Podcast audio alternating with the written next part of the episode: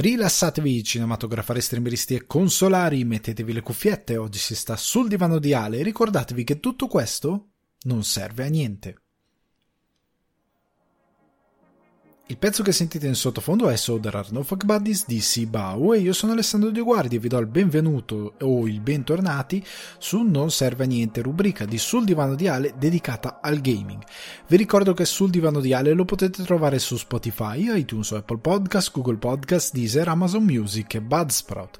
Se volete supportare Sul Divano di Ale e le mire di espansione per un salotto migliore potete farlo offrendo un cappuccino su www.buymeacoffee.com slash sul divano di Ale. Bentornati e bentrovati ragazzi, come state? Come state? Fatemi sapere attraverso le vostre vibrazioni, alzate le mani al cielo e datemi la vostra energia, come Goku. Fatemi sapere, spero stiate bene, eh, qua si sta bene, io contestualmente in questi giorni sto giocando due titoloni incredibili incredibili. Uno finalmente, dopo un lungo eh, fare o non fare, ho deciso di buttarmi in Zelda Breath of the Wild perché per lungo tempo ho detto cavolo ma è impegnativo Zelda mi porterà via tanto tempo devo trovare un momento in cui avrò tempo non arriverà mai un momento in cui avrò tempo questa, questa è la vera verità e quindi ho detto sentite io lo compro io lo comincio e lo gioco e me lo sparo ogni volta che ho tempo mi sparo un pezzo di gioco e allo stesso tempo sto giocando Ghost of Tsushima e tutti e due mi stanno piacendo e intrattenendo per motivi diversi. Nel senso che Breath of the Wild è proprio. Eh, l'avevo già provato, ma ora che ci sto entrando di più, eh sì, è incredibilmente. Nonostante abbia Ghost of Tsushima, che è un titolo che in teoria dovrebbe aver imparato qualcosa da Breath of the Wild, ma il titolo di Nintendo continua a essere incredibilmente avanzato per certe meccaniche open world anch'io devo unirmi a un'opinione abbastanza comune, ovvero che non sono innamorato dei sacrari, devo dire la verità, non ne sono per nulla innamorato. Capisco la formula, capisco come hanno voluto gestire la cosa, ma non ne sono per niente innamorato. Amo il setting, la storia dove mettono il protagonista. E capisco anche che io credo che quella storia sia anche un'esigenza tecnica, perché io non credo che Switch avrebbe forse potuto reggere un open world così fluido senza diciamo caricamenti e così ampio se avessero messo il classico mondo di The Legend of Zelda o forse questo ce lo dirà il, um, un eventuale sequel non lo so. Non lo so sono molto combattuto sotto questo punto di vista perché a livello grafico non è così avanzato però è un tipo di grafica che non invecchia perché è comunque gradevole sempre e comunque perché è molto cartunesca. Eh, sta di fatto che la distruttibilità delle armi è un po' un palettino eh, dove non batte il sole, non è proprio il massimo come feature, tant'è che credo che nel sequel limeranno questa cosa. Eh, perché è una cosa interessante che ti obbliga a fare un determinato tipo di gestione dell'inventario delle armi, degli scontri, eh, però toglie un po' di quella mh, mm, di quella un po' magia che aveva Zelda, l'idea di trovare la spada definitiva, lo scudo definitivo, eh, questa cosa. Io avrei forse, oddio, magari sto parlando troppo presto e andando più avanti ci sarà questa cosa, ma da quello che ho visto dalle critiche non credo. Però io avrei tenuto delle spade definitive o la possibilità di poter riparare determinate spade una volta che le trovi. Cioè io avrei dato questa possibilità. Capisco che il gioco non è impostato per essere quel tipo di gioco però non lo so, andando avanti mi farò un'idea.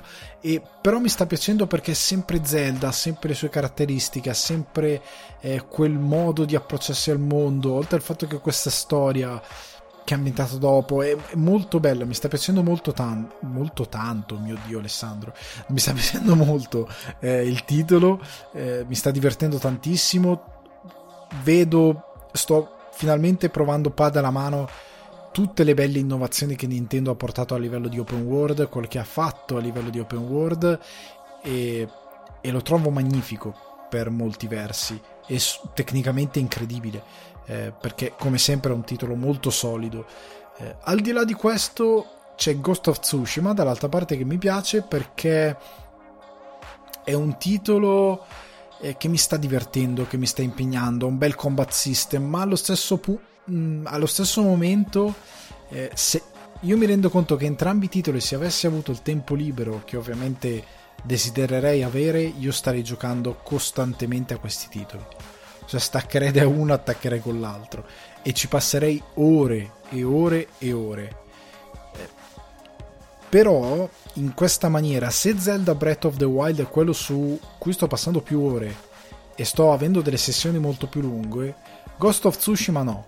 Ghost of Tsushima me lo sto proprio godendo, cioè vado, mi sto andando a fare ogni mini quest prima di andare nella parte più ampia della mappa, eh, mi sto facendo molte secondarie e mi sto divertendo, nonostante sostanzialmente per certi versi alcuni siano eh, molto uguali eh, a livello di struttura. Alla fine il titolo è quello, come, che vale la stessa cosa per molti altri eh, videogiochi della categoria però mi sta proprio divertendo il combat system, eh, espandere, ehm, salire di livello per espandere le mie capacità di combattimento e anche con le stealth.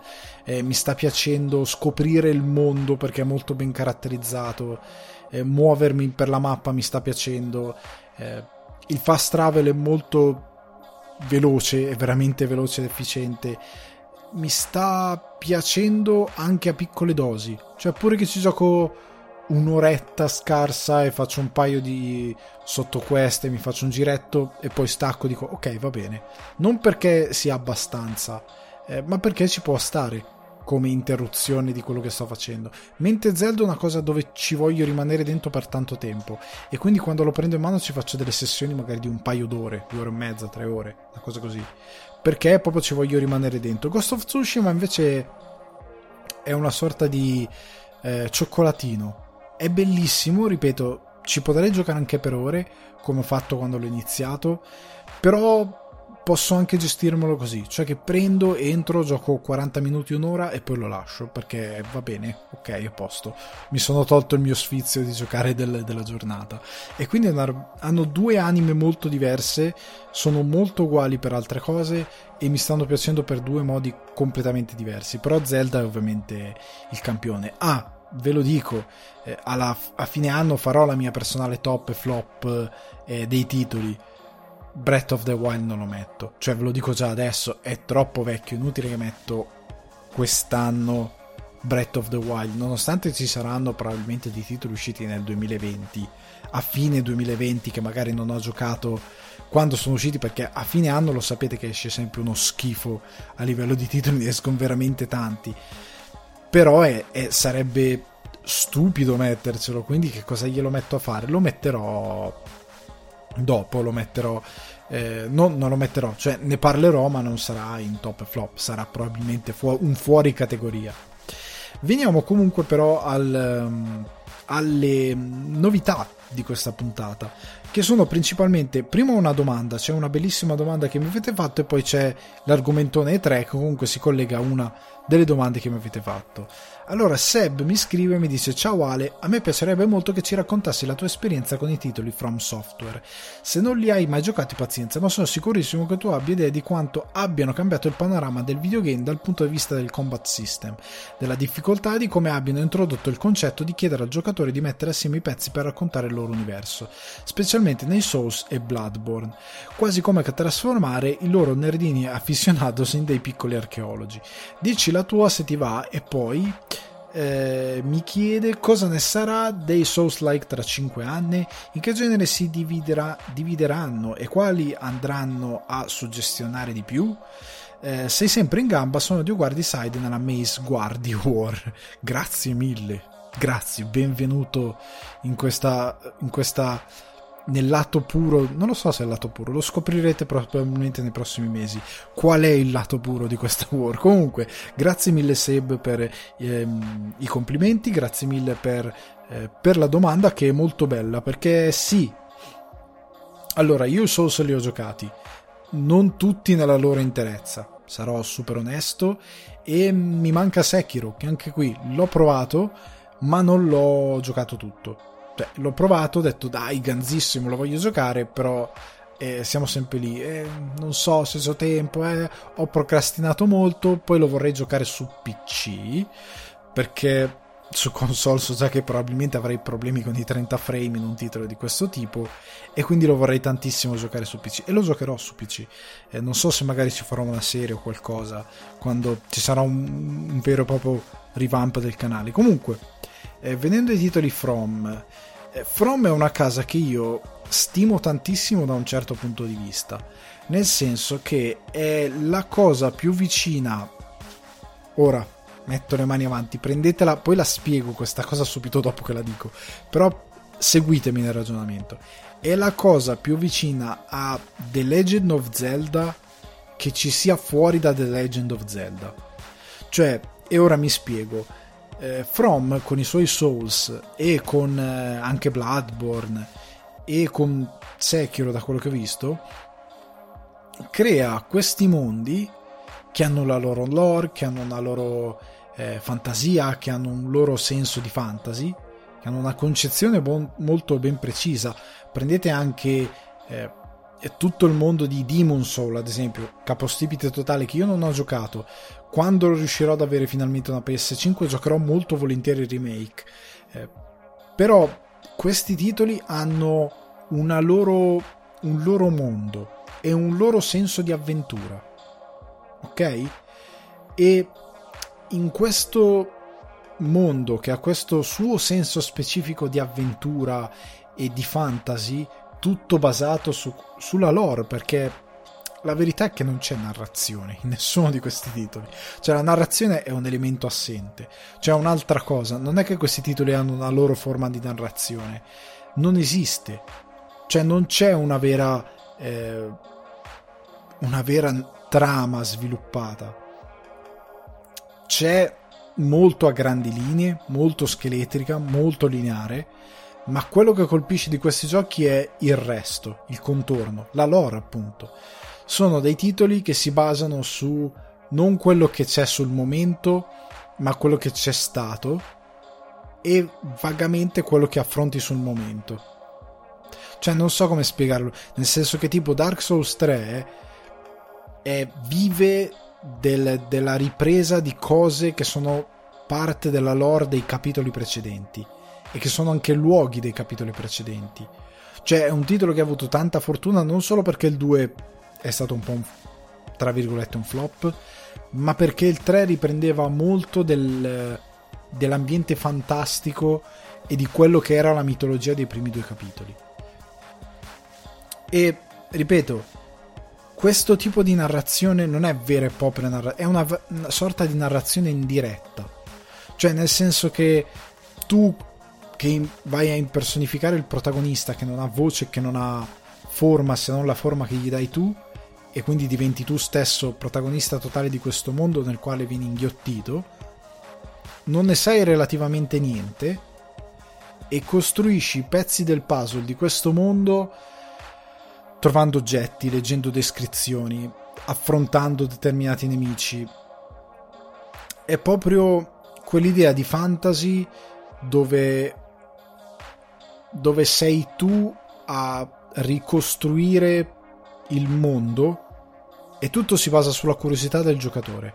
Cioè questo titolo è un titolo dove se il giocatore non è curioso il gioco gli farà schifo, perché in sé per sé a livello tecnico eh, non è sempre così pulito, perché io credo che forse pada alla mano il lavoro fatto su Sekiro sia quello più pulito da parte eh, degli sviluppatori.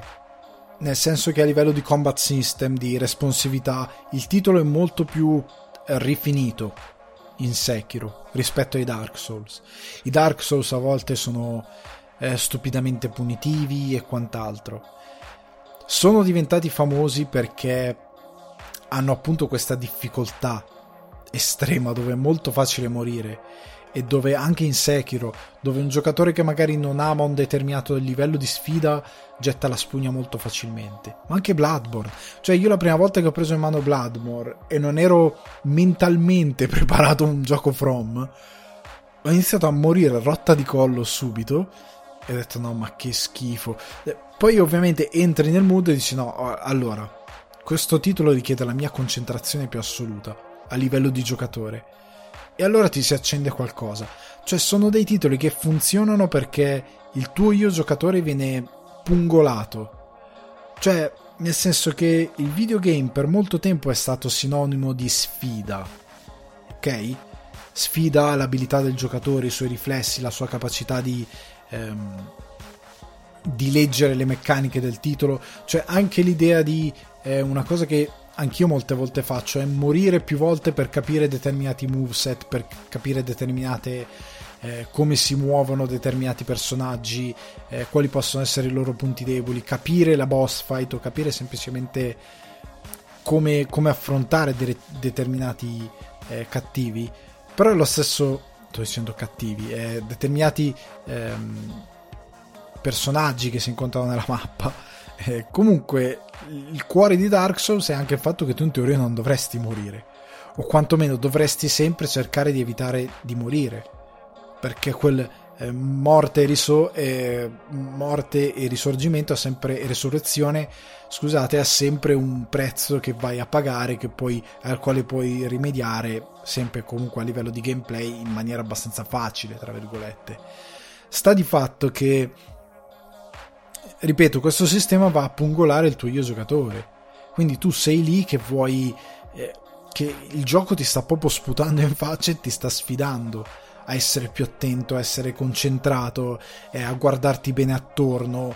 Eh, oltre al fatto che è un titolo, dicevo, è quanto di più vicino a Zelda, perché le mappe sono sempre molto estese, sono sempre eh, molto ben sviluppate e caratterizzate e soprattutto hanno eh, questo flow che non è diretto.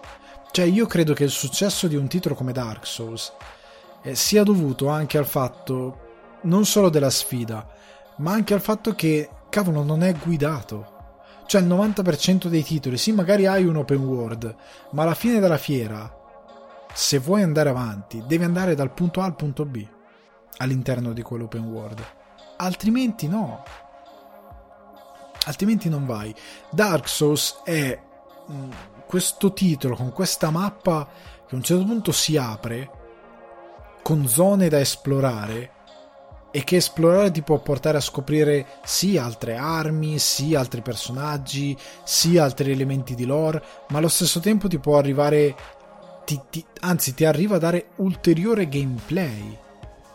Ed è un titolo che ti porta a riaffrontare più run, è un titolo che ti porta al divertimento, all'idea di rigio- lo rigioco più e più volte, perché è una sfida, perché è una cosa affascinante.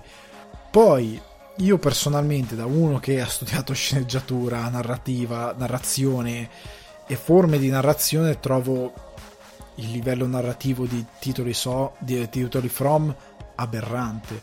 Cioè, veramente basso il livello di capacità narrativa perché non c'è veramente una trama impostata come si deve. È tutto maledettamente basato sulla lore. Ma maledettamente che poi però è anche la caratteristica del titolo, cioè che è tutto un ehm, leggere, scoprire dettagli, eh, retroscena su determinati personaggi, trovare delle cose che si collegano, oggetti che ma- la cui storia si collega a cose riguardo altri personaggi che magari senti menzionare qui e là. È una cosa molto interessante per chi ha per il giocatore medio, nel senso il giocatore medio che ha molto tempo da investire, molta voglia di entrare in un mondo, questo sistema dà un senso di eh, reward, di, di ricompensa. È, è, perfettamente una cosa da videogame, nel senso che tu paghi se, spendi 70 euro per un titolo. Questa è una cosa che molti videogiocatori vanno a guardare giustamente quando investono in un titolo se quel titolo mi dura 5 ore, sì, mi ha dato del gameplay divertente, ma lo butto via dopo e non mi dà null'altro. È un po'. Un po' rosy che alla fine si è giocato, ma è stato un, un videogiocare veramente come un prurito.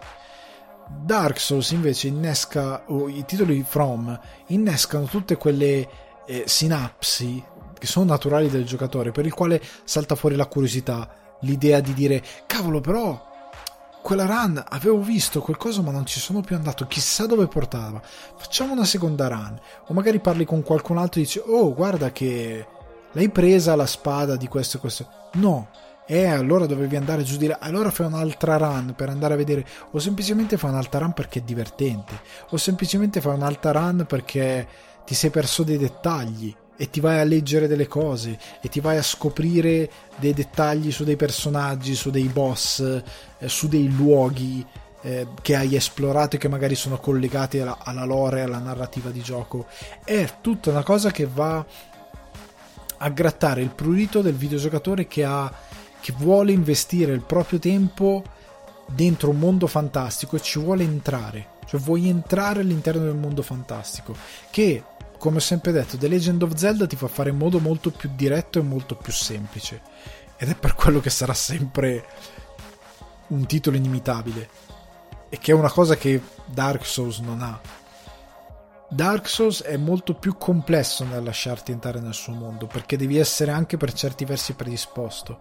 Perché io dico la verità, per molte cose non ho veramente voglia di entrare nella lettura, cioè non voglio prendere un oggetto e passare un quarto d'ora a leggere tutte le caratteristiche, voglio vedere ok cosa mi può dare a livello di stats, cosa può essere più, me, ehm, più interessante o meno per me, per il mio approccio di gioco, quella è una parte proprio puramente ludica. Però a livello di narrativa io vorrei che il gioco mi, mi, mi raccontasse la storia. Dark Souls è più in un certo senso più, ti dice guarda sta a te. Piuttosto che metterti eterni dialoghi e continui dialoghi con NPC che ti dicono cose io la affido a queste situazioni. Fai te. Fai te. Se non le approfondisci la storia è A B senza nessuna complicazione molto dritta per dritta è così e te la tieni così altrimenti se vai ad approfondire troverai più cose e potresti appassionarti. È il meccanismo del mistero, che per certi versi è buono per molte storie, ma sarebbe buono se fosse un approfondimento reso in modo diverso all'interno della storia. Cioè che fosse veicolato in qualche modo, come fa qualsiasi altro videogame o qualsiasi altro mezzo narrativo From fa questa sua scelta, che da un lato è un difetto, da un lato è anche uno dei motivi per i quali funziona. Uno dei molti, perché appunto come dicevo prima c'è anche il gameplay, la difficoltà, eh, il mondo di gioco in sé per sé, per come è costruito. Quindi io non sono un grande appassionato di titoli From, come dicevo prima. Non li ho finiti tutti, non li ho giocati tutti, però ne capisco il valore cioè riesco a capire perché nonostante i difetti siano sempre stati eh, valutati meravigliosamente. Guardate eh, Sabaku che ci costruisce le anime oscure, ci fa questi video complicatissimi dove va a esplorare la lore. Io ad esempio preferisco guardarmi i suoi video dell'anima oscura che andarmi ad approfondire io le cose del gioco. Cioè io preferisco fare così piuttosto che effettivamente giocare al, eh, approfondire dentro il gioco determinate cose. Non so se rendo quello che l'idea però mi piace in sé per sé magari la parte ludica anche se eh, Dark Souls è invecchiato. Cioè a livello ludico è indubbiamente invecchiato. Dark Souls 3 è quello più eh, giocabile anche forse un po' il 2 però il 3 è quello un po' più giocabile. Il Sekiro è indubbiamente quello più rifinito di tutti. È quello dove quando la critica diceva guardate che però queste cose dei Dark Souls o dei Souls in generale non sono ottimali. E molti dicevano no no non è vero eh, sei un hater dei Souls. Sekiro invece dimostra che From ha ascoltato molte cose ha rifinito molte cose ha aggiustato moltissime eh, parti del titolo per arrivare a fare un gioco migliore e per certi versi ci è riuscito quindi spero di aver dato una risposta. Ah, l'ultima cosa che mi chiedevi caro Seb, eh, cosa ne sarà dei Souls-like tra 5 anni? Essendo un genere che è molto simile a... Per... molto simile no, è sbagliato, però come, come diciamo effetto finale, nel senso dell'immersione all'interno di un mondo di gioco a Zelda, per intenti, per immersione, io credo che possano solo continuare. Cioè, io credo che possano... è una formula che funziona cioè, tutti stanno aspettando Elder Ring come i pazzi, ma come veramente i pazzi. È la cosa che stanno aspettando tutti. Qual è il futuro? Che tutti vogliono, stanno morendo per avere Elden Ring. Che anche lì, qual è la parte più interessante della storia? Che Martin ha scritto tutta la lore, l'hanno dichiarato, lui ha scritto tutto quello che è stato il passato di quel regno. Quindi la gente non vede l'ora di leggere quella roba lì, di approfondire quella parte lì del mondo, di entrare in un, in un universo che ha quelle caratteristiche, che ha quella descrizione del, della fantasia che poi va a modellare il mondo di gioco e che ti lascia entrare in quanto giocatore. Io credo che è un modello di gioco che potenzialmente può solo migliorare con l'avanzare ovviamente della tecnologia, con la possibilità di fare eh, mappe uniche, più complesse, eh, di renderle un po' più interagibili magari, con la possibilità di dare... Eh, di migliorare sempre di più il combat system e quello che è il, il, gameplay del titolo. Io credo che rifinendo queste parti, sfruttando la complessità della tecnologia, questi tipi di, di Souls-like potranno solo migliorare in futuro e potranno arrivare a creare opere che rimarranno ancora di più in quello che è il, il, il, il tempo dei giocatori. Cioè io credo che potrebbero arrivare a fare qualcosa di più.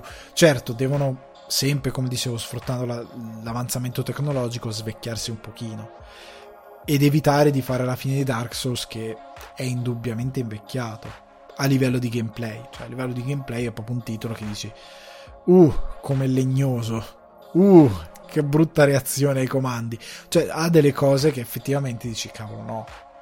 Questo no. no mi, da giocatore non mi merito di giocare un titolo che per certi versi è anche difficile perché il gioco in sé per sé non è sempre brillante. Da questo punto di vista, credo dovranno fare come hanno già fatto dei passi avanti.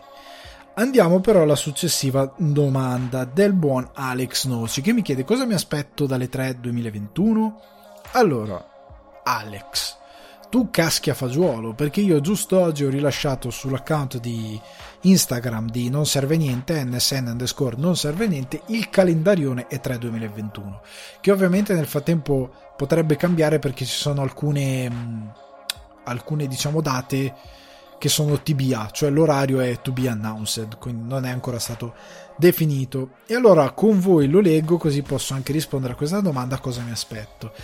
Parto subito dicendo una cosa, come potete sentire poi dalle date che discuterò, l'E3 è stato un, po- un pochettino spezzettato. Negli anni scorsi era una maratona, cioè erano 2-3 giorni in cui ti ammazzavi di conferenze. Cioè partiva la prima e tu avevi questi eventi martellanti fino alle 2 le 3 del mattino, tipo la famosa conferenza, a che ora è la conferenza? Sono alle 2 del mattino. Tu vedevi la gente che diceva no, col cacchio che io faccio, che io la seguo eh, con il pubblico live, cioè o, o, che la seguo per poi fare il giorno dopo eh, la, il video su YouTube. C'era tanta gente che diceva ragazzi, la live la seguirò, la, la recupererò domani e vi farò il video anche gli streamer, io vedere degli streamer che stanno sul fino alle 2, capisco che c'è gente che lo fa, soprattutto d'estate, eh, ragazzi. Eh, d'estate la scuola è finita, eh, è ormai i primi di giugno, te lo segui le tre. Tanto dove cacchio devi andare? Cioè, non devi andare, non perché c'è la pandemia, ma in generale cosa cacchio devi fare? Mi seguo le tre. E quindi ok, però sta di fatto che quest'anno è stato un attimino più spezz- spezzettato, nonostante sia io credo anche per evitare questa cosa che è online, cioè è online, sì, ok, nel mondo però la gente sta iniziando a uscire. Non gli rovinare la vita, nel senso che non tenerlo tutto il giorno un cristiano davanti a un computer a seguire conferenze. Anche se non saranno tutte di impatto interessanti, però cerca di evitare di ammorbarlo. E io vedo che hanno spezzato. Le conferenze importanti sono quasi una al giorno in orari ben specifici, in orari abbastanza buoni anche per noi che siamo in Europa. Quindi bravi, bravi, se la sono pensata bene. Partiamo col primo evento, Summer Game Fest, 10 giugno alle 19.30, orari italiani ragazzi, sono orari italiani. Allora, questo evento aprirà le 3, l'anno scorso ce ne fu una, una compagine devastante, veramente orribile, purtroppo per questione della pandemia, che è tenuto da eh, Geoff Kigley sto avendo un lapsus perché non mi ricordo il vabbè chiamiamolo Geoff e basta perché no, non, mi so, non, mi sto ricordando il suo cognome come si pronuncia correttamente comunque il buon Go- Geoff creatore dei Games, uh, Games Awards eh, che promette un evento con musica live eh, molte presentazioni e molti annunci la lista dei partecipanti a questo Summer Game Fest è devastante. Su Instagram qualche ora fa, è martedì mentre registro, ho visto una foto di Deo Kojima con un pass del Summer Game Fest. E quindi è in collegamento o è andato negli Stati Uniti per il Summer Game Fest? Giappone e Los Angeles sono abbastanza vicini, non è molto difficile andare da, un, da una parte all'altra ma chi lo sa. Comunque, il buon eh, Summer Game Fest avrà come ospiti, qua vedo PlayStation, che non partecipa alle tre, ricordiamocelo, però sarà parte di questo Summer Game Fest.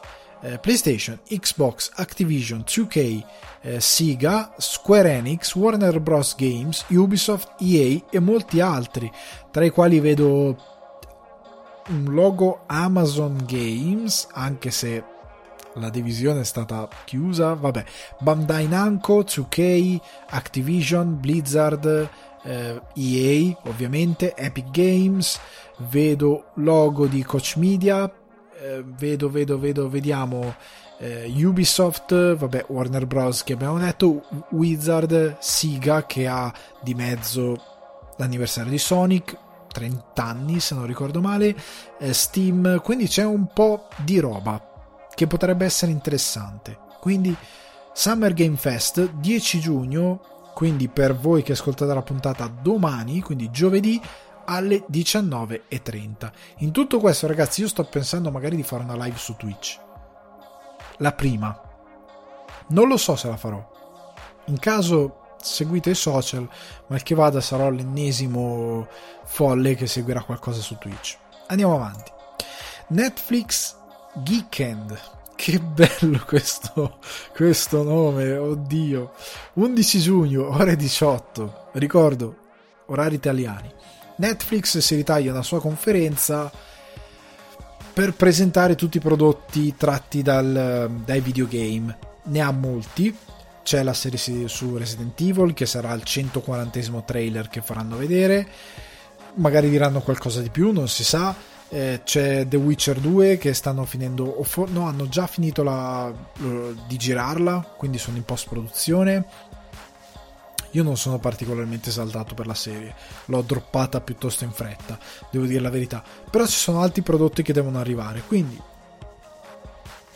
aspettiamoci qualcosa da Netflix eh, Geekend. Se interessati, dategli un occhio. Coach Media 11 giugno sempre, ma alle ore 21. Coach Media, ricordo, è proprietaria di Deep Silver e Volition. Quindi siamo in zona Dead Island, Saints Row. Vedremo qualcosa di Saints Row? Un nuovo brand? Una nuova, installa- nuovo brand, una nuova installazione del brand? Dead Island 2? Si saprà qualcosa? Boh, staremo a vedere. Io non ho grosse aspettative da Coach Media, devo dire la verità, sarò super onesto.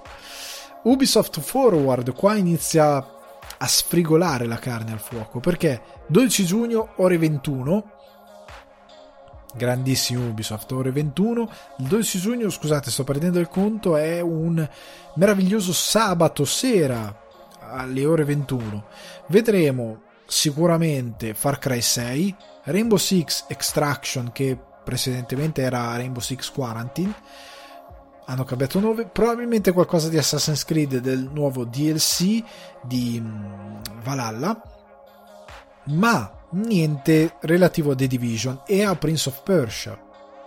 Quindi lo salutiamo Prince of Persia. Noi pensavamo tutti, cioè dopo quel trailer orribile, cioè il remake di Prince of Persia eh, Le sabbie del tempo, ok?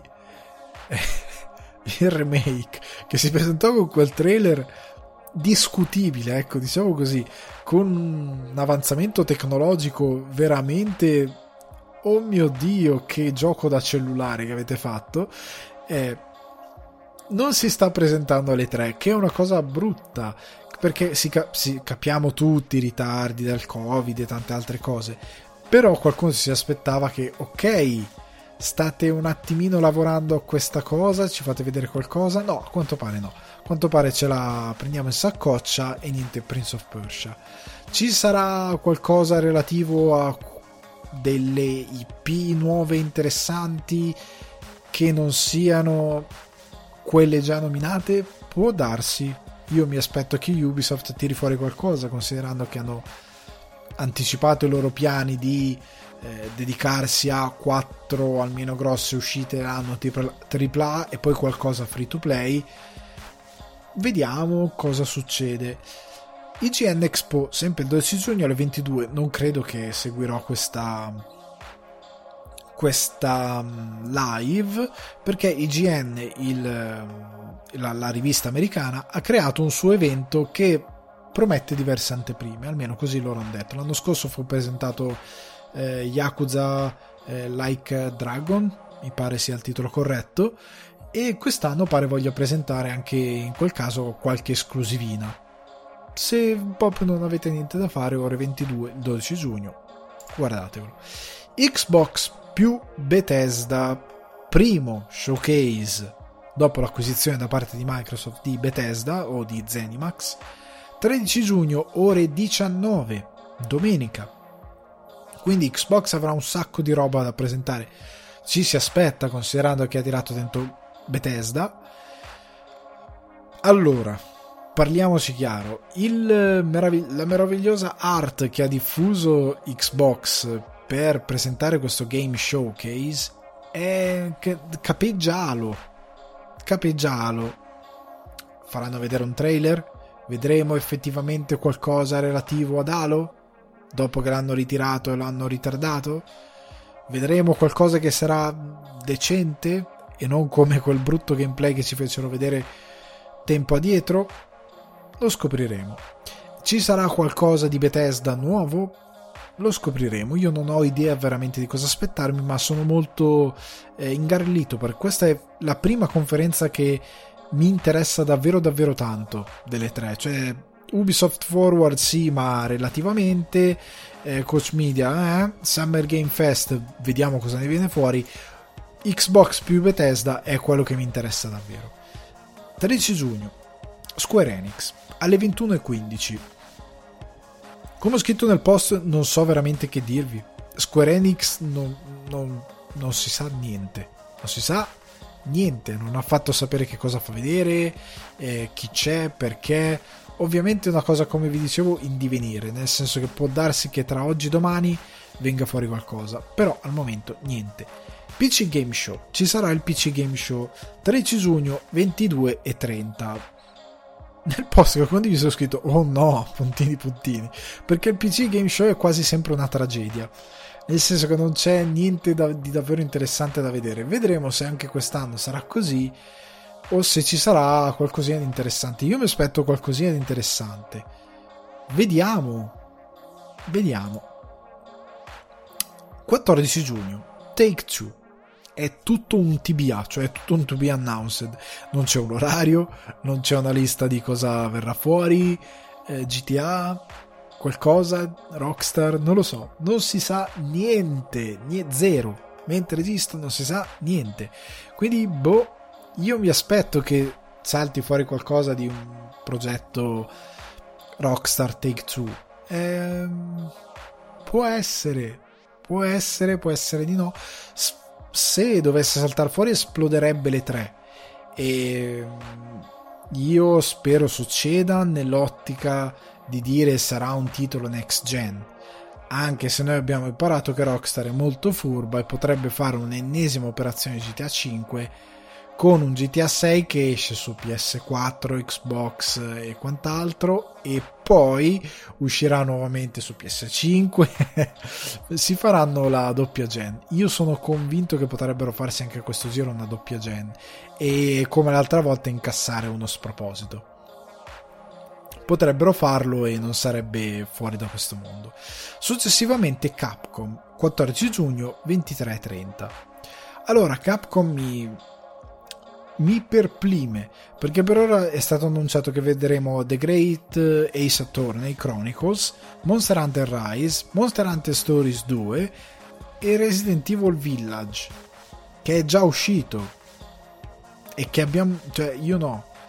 Però tanti hanno tantissimi hanno già finito e strafinito e dimenticato per certi versi perché è finita la, finito l'hype per Lady Dimitrescu dopo che qualsiasi persona che fa Asmr su YouTube abbia fatto degli Asmr vestita eh, in cosplay da Lady Dimitrescu, ne ho visto almeno 3-4 circolare su YouTube. Io credo che la, la, cosa di Village sia passata, sia stato un fuoco d'artificio meraviglioso, eh, però sia già morto per certi versi. Quindi io vorrei capire cosa vengono a fare con Village, cosa vedremo non lo so. Sta di fatto che io spero che mostrino anche qualcosina di più interessante. Sempre magari relativo a Resident Evil, eh, non si sa mai. Però fa- fateci sapere. Nintendo Direct, sempre il, quin- il 15 giugno alle ore 18. Allora, Nintendo ha detto che non presenterà alcun hardware Nintendo ha detto nei giorni scorsi che non avrebbe presentato nessun hardware. Sarà una conferenza tutto software e ha anche dato delle tempistiche molto specifiche, molto giapponese questa cosa. Nel senso che Nintendo ha detto che ci saranno allora il direct dovrebbe essere di anzi sarà da quello che hanno dichiarato di 40 minuti e che il direct sarà seguito da 3 ore 3 ore di gameplay mostrati nel corso di quello che è il Nintendo Treehouse Live Show. Quindi dopo il Direct ci saranno queste 3 ore di gameplay. Il Direct andrà ovviamente come detto prima in onda dalle 18 in onda. Dio mio, in, in diretta, eh, in streaming dalle ore 18 italiane. Ora, cosa significa secondo me questi eh, cosa significano questi 40 minuti di presentazione senza un qualcosa di hardware da presentare, quindi solo software. Eh, io credo che Nintendo potrebbe cacciare finalmente Zelda, il nuovo, il sequel di Breath of the Wild, che in previsione di una Switch Pro sarà cross eh, gen, tra virgolette, ovviamente, a meno che non vogliano suicidarsi e perdere completamente tutta l'utenza, però io credo che sarà per entrambe le piattaforme, ma soprattutto per avere uno showcase successivo di 3 ore dove mostreranno solo gameplay. Io credo che qualunque titolo annunceranno durante il direct conseguentemente avrà un grosso minutaggio di gameplay. Cioè, io non credo che siano tre ore di montaggio di titoli indie già visti che sicuramente ci saranno, più altri titoli già visti e già annunciati e poi giusto qualche minutino dei titoli nuovi. Io credo che avranno il buon gusto di dare ampio spazio ai titoli nuovi che annunceranno durante, la, durante il direct. Spero, spero tantissimo. E spero tantissimo di appunto vedere Zelda, il nuovo Zelda perché ormai è parecchio tempo che si aspetta questo titolo e spero appunto che faranno una presentazione in grande stile con ehm, un, bel, un buon minutaggio di gameplay, cioè qualcosa che non sia solo un teaser, ok? Detto questo, cosa mi aspetto da questo E3? Allora, io non mi aspetto un E3 particolarmente ricco e appassionante. Cioè, nel senso, io mi aspetto anche per via della, dell'assenza di Sony, io mi aspetto una buona una buona kermesse. Cioè una kermesse che più che altro allora secondo me può andare in due modi. O un modo incredibilmente disastroso o un modo incredibilmente no mediamente positivo. Cioè disastroso vuol dire che nessuna di queste case mostra qualcosa che dia un segno della presenza della next gen e che possa essere interessante per chi ha già la next gen e che soprattutto poss- possa eh, indebolire comunque le aspettative di quello che ci aspetta nei prossimi mesi slash anno e mezzo. Cioè, se a queste tre non presentano nulla che può essere interessante per la next gen, se non abbiamo eh, titoli esclusivi next gen, se non c'è nessuna esclusiva che sia Xbox o che sia Sony o che sia Nintendo forte e che sia tutto un trionfo di multipiattaforma indie, eh, titoli ancora per la vecchia generazione e che nulla e che non ci siano sorprese, cioè sappiamo già che non ci sarà uno Splinter Cell che è quello che vogliono tutti. Sappiamo già che non vedremo nulla di questo Prince of Persia, che quantomeno era più o meno atteso e che dopo il backlash ci si aspettava qualcosa. Potremmo vedere un Halo, cioè potremmo vedere l'Halo che avevano in teoria doveva uscire, essere già uscito e che non è uscito. In teoria dobbiamo vedere qualcosa che vendichi questo rallentamento della generazione. Contestualmente, il worst case scenario è il fatto che non si veda nulla di tutto questo. Cioè che ci sia una presentazione di titoli interessanti ma nulla di veramente eh, eccitante a cui aggrapparsi per i prossimi mesi. E che questo E3 poi rimandi il tutto a altri eventi. Perché Microsoft ha sempre sfruttato bene le 3 perché non ha mai eh, impostato eventi terzi di grossa rilevanza dove presentare grossi annunci.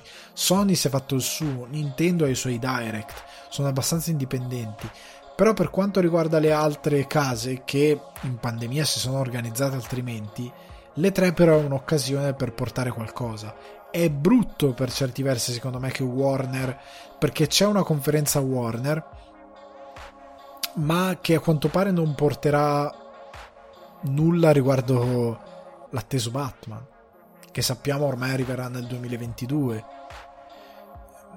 che non è Batman perché sono gli Arkham eh, è la nuova serie Arkham senza Batman ma con tutti gli altri della Bat Family ecco.